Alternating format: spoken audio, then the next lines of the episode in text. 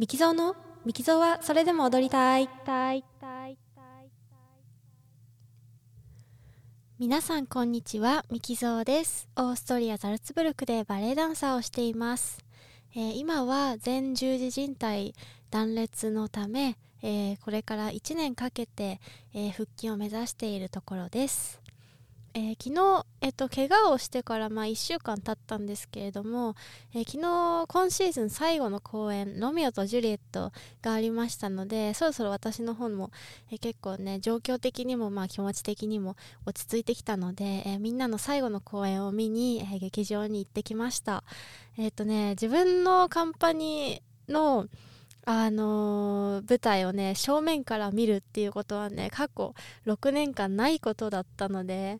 あのなんか変な感じがしましたねですごくなんかドキドキしていてっていうのがあの私がやっていたレディー・キャピュレットの役を引き継いでくれる子が、えー実質リハーサル時間が多分ね2日3日しかなかったんですよね。えーとまあ、突然の怪我だったっていうのもありますしあと私が怪我する前にもう一人ちょっと体調不良であの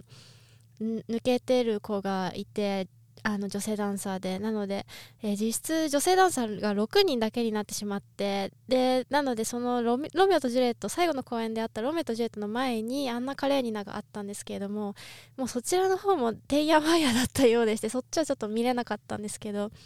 あのフォーメーション変えたりねキャスト変えたりなんだ。でいろいろみんな大変だったところにあの今度ねワクチン接種があったりとかしてでまあまた何日かそれでやっぱり安静にしてないといけないのであの潰れてでもう本当にあの2日前ぐらいから必死でこう詰め込んであのやったっていう感じでであのレディ・キャピュレットをやってくれた子もあともう一人ね、えっと、乳母役をやってくれた子それもソリストなんですけど結構踊るパートがあるあの役なんですけどその子たちがソリストにもかかわらず今度グループもあグループダンスもやらなきゃいけないっていうことになってもうそりゃそうですね2人抜けてても6人しかいないからあのやってもらわないといけないのは理屈的には分かるんですけどあのうちのバレエ団のグループダンスってすごいきついんですよ。でそれを聞いた時に「えー大丈夫? 」っていう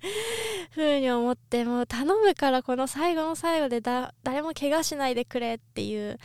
それだけがすごい心配であのなんかね作品のクオリティとかねそのみんなあのやるっていうのは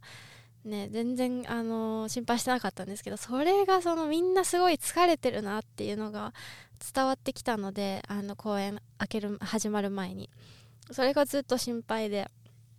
であのー開演前にあのちょっと客席でね待ってたらちょうどディレクターが通りかかって「おお」とか「来たね」とか言ってであのーなんかみんなすごいことになってるすごい大変なことになってるって聞きましたけどとか言って あのなんかすいませんっていうような感じで言ったらいやあの前も言った通り君は直すことに専念してそんなことは気にしなくていいんだとか言ってまあでも気にしてくれてありがとうって言ってね。あのこれなんかこんな前からね見るの初めてですって言ったらそうなんだとか言ってまあ君が自分のカンパニー好きかどうかあの好きかどうかだねとか言って 言わ言って去っていったんですけど。でいざ幕が開けてあの見ているとですねやっぱり私は自分のカンパニーすごい大好きだなって思いました。なんかやっぱりねそのグループとかソリストとかにかかわらずもうみんな一人一人が光っていてあの一人一人がなんだろうな表現者として本当に素晴らしい素晴らしいアーティスト特別なアーティストであるっていうのがすごくあの今回身にしみて分かったっていうかその正面から見て。でも端っこにいようが後ろにいようが関係ない。みんなそれぞれがそのそれぞれの持ち味をあのもで持って踊っているっていうのがもう本当に素晴らしいひとときであのもうなんか開始からねずっとね泣きそうになりながらね感動して見てたんですけれども。であの私の役をね引き継いでくれた女性ダンサーの方もね全然リハーサル時間がなかったにもかかわらずもう一個のミスもなくあのやり遂げてくれましてでそのちゃんしっかりとレディー・キャプレットのあの心情も表現されていてわすごいいい仕事してるなっていうあの感じでね見ながらねすごく本当に感動しました。いつもは舞台袖からあの自分の仲間の踊りを見てるんですけどなんか正面から見るとね結構あこの舞台背景だったら衣装もうちょっと色違う方がいいなとかね あちょっとここ照明暗いなとかね いろいろなんか思うことがなくはなかったんですけどもそれでもやっぱり素晴らしい舞台だったなと思います。あとねでもあのこの怪我しながら見てるのやっぱちょっとしんどいなって思いました。あの2時間ぐらいのバレエなんですけど一応左足なので左足にあのギプスみたいのしてるのでそれをこう曲げらんないんですよね膝を。であの劇場のこの席の前ってすごい狭いじゃないですか。なので一応左足を外に投げ出せるように一番左端の席取ったんですけどあのずっとね足を下に置いとくっていうのがやっぱりしんどくてで今コロナだったんでちょうどあの席隣の席開けてこう1個ずつ開けてっていう感じだったのでラッキーと思って その空いてる席にこうバンって足上げたりねしてみたんですけどそれでもやっぱりねこのあの締め付けこの装具の締め付けがありながらこう見るっていうのがねちょっと意外としんどくてなんかあのもぞもぞしながら 見てましたね。で自分のいない舞台を見ながらあの今シーズンまあそれが最後の公演だったので、えー、今シーズンを振り返ってたんですけど今シーズンはなんかやっぱ意外とその自分の体調が悪くて 悪くてというかまあコロナ明けてシーズン始まってすぐあのー、首を痛めてでまあその後しばらくは全然大丈夫だったんですけど最近あのジンマシンが出てまたあの体調悪くてっていうのがあってで最後にこの前十字靭帯断裂だったので、まあ、ちょいちょいなんかその危険信号みたいなもしかして前から出てたんかなって思いますね。でそれでそのそういう危険信号が出るたびにああやっぱでまたあの28になったっていうことでこうだんだん30が近づいていく中でああなんか根本的に自分のなんだろう体質というか生活習慣から何からもうなんかあのー、抜本的な見直しというかね なんかそういうのが必要なんかなって思いつつその怪我とかねその病気になったすぐ後はやっぱり気をつけるんですけどあまたね元気になってくると結構その詰め込んでしまったり練習を詰め込んでしまったりとかあとまああの声の終わりに結構ね飲んだりとかね してたので、まあ、そういうのもいけなかったのかなって。あとあの謎の焦りがやっぱりすごいあってっていうのはなんかコロナでこうやっぱり1年が消えたみたいな感覚が自分の中ですごくあって公演もできなかったしなんか成果も残せなかったなっていうあの焦りみたいのがあってでそこに来てなんかあの主役の代役とかにはなれるんだけどどうも何て言うんですかね届きそうで届かないみたいな勝てそうで勝てないみたいな、まあ、勝ち負けじゃないはずなんですけど本当は。だけど自分の欲しいものが手に入りそうで手に入らないみたいなそういうなんか焦りみたいのがあってでこうどんどんね年齢は上がっていくし、うん、その中でなんか経験値だけが上がらないみたいな そういう焦りがずっとこの1年まあコロナの時からなんですけどずっとあって多分それが結構ストレスというかまあ焦りに出てたのかなっていうあの感じがしますね。あの怪我の前前後じゃない怪我のすぐ前もなんかあの日本に帰るのは楽しみなんだけどそのだから日本に2年ぶりに帰ってちょっとまあ実家でねちょっとゆっくりして心もリフレッシュしてでまああの長野とかで新潟でまあ公演もあるからそれでそれを機にまあトレーニングちゃんとして何かしらその一歩前進した状態で帰ってこなきゃ新シーズンに帰ってこなきゃみたいなあの焦りがあったんですよね。だから割と常に自分の本業のなんだろう、まあ、バレエ団の仕事も考えてるのと同時同時進行でああそこの長野の公演のあの曲のこの振り付けこういう風にしようってちょっといろいろちまちま考えたりとかああ隔離中のトレーニングこういうのしようってちょっと考えたりとか割と頭の中がすごい忙しかったっていうか、うん、なんかそういうまあ後から考えるとですけどね、まあ後からそう言われればみたいな。そういえばっていうような感じなんですけどね。あの今シーズンのただ一番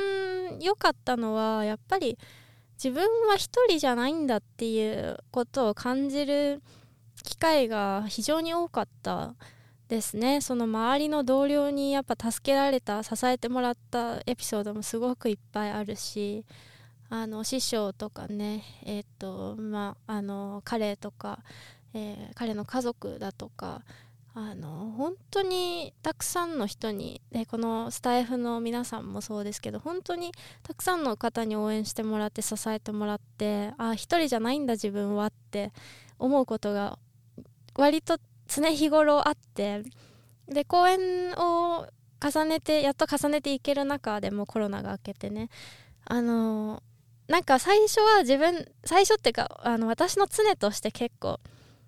一人で何でもやらなきゃいけないみたいな一人で頑張らなきゃいけないって思ってることが多いんですけど割とこの今シーズンの特に後半はあ一緒に踊る人と一緒に作るものなんだから自分は一人じゃないんだ一人で何でもしようとしなくていいんだっていうことがやっと分かってというか、うん、それであの割と安定してこうパフォーマンスをしていくことができたのでそれがすごいあの嬉しかったですね。あとはあのキャリア的なことで言えばやっぱりあの役をだいぶつけてもらえるようになった。あの今今まではずっとグループで踊ってたんですけどそのやっと名前のある役をつけてもらってすごく強いキャラクターをやらせてもらえるようになったのであのやっぱり精神面でもとかあとその舞台で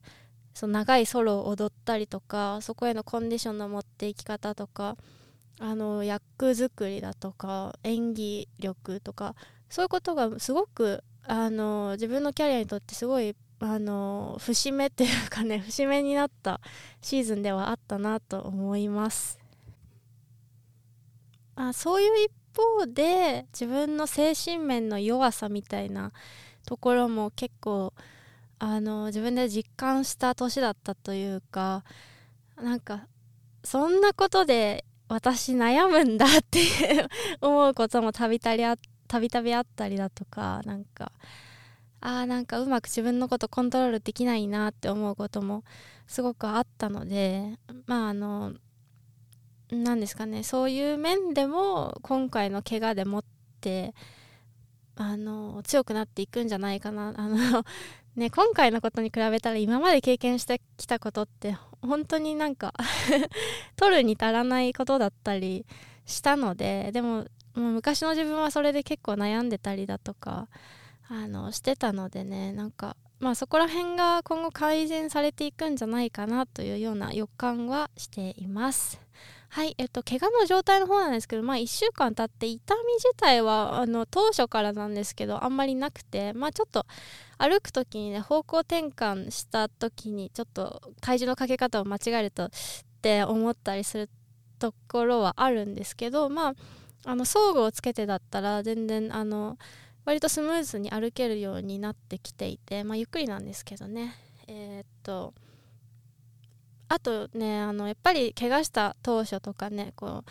まあ、最初の34日ぐらいはあのやっぱり精神的にも波がすごいあったりとかあの不安定なこともあったんですけど割とまあ今はあの何をやれば自分が何をやればいいかも分かってるし、うん、目標が定まったというか先の見通しが立った上であの安定してきているなっていう感じでか、まあ、あの自分のねトレーニングをちょっとずつあの開始したりだとかあの足使えないですけどね腕とか、まあ、腹筋とかしてみたりとかしてまあただあのやっぱりその事故だ割と自分にとっては大きい事故だったと思ってるので、まあ、そこから落ち着いてまた前を向くのに、まあ、自分に必要だった時間は1週間だったっていうことであのこれがなんかね長いとか短いとかは分かんないんですけど、まあ、ただ自分にはこの時間が必要だったし 必要だったんだなっていう感じですね。そう。でまあこれからあとね34週間かけてえっとあの炎症をね取っていくので明日初めてねフィジオテラピーにあの新しいところに行くのでまあそれちょっと楽しみかなっていう感じです。はいじゃあこれで今シーズンの振り返りをえっ、と一回終わろうかなと思います。まだ振り返りきれてないところあるかもしれないんですけど結構あの過去の放送とかをあの聞いていただけるとあのコロナ明けからねすぐからコロナ明けっていうかまだ明けてないですけどコロナがあってでその年の9月ぐらいからずっと順を追って記録できているのでまた自分でもじっくり聞いてみたいななんて思います、えー、それでは最後まで聞いていただきありがとうございました。またお会いしましょう。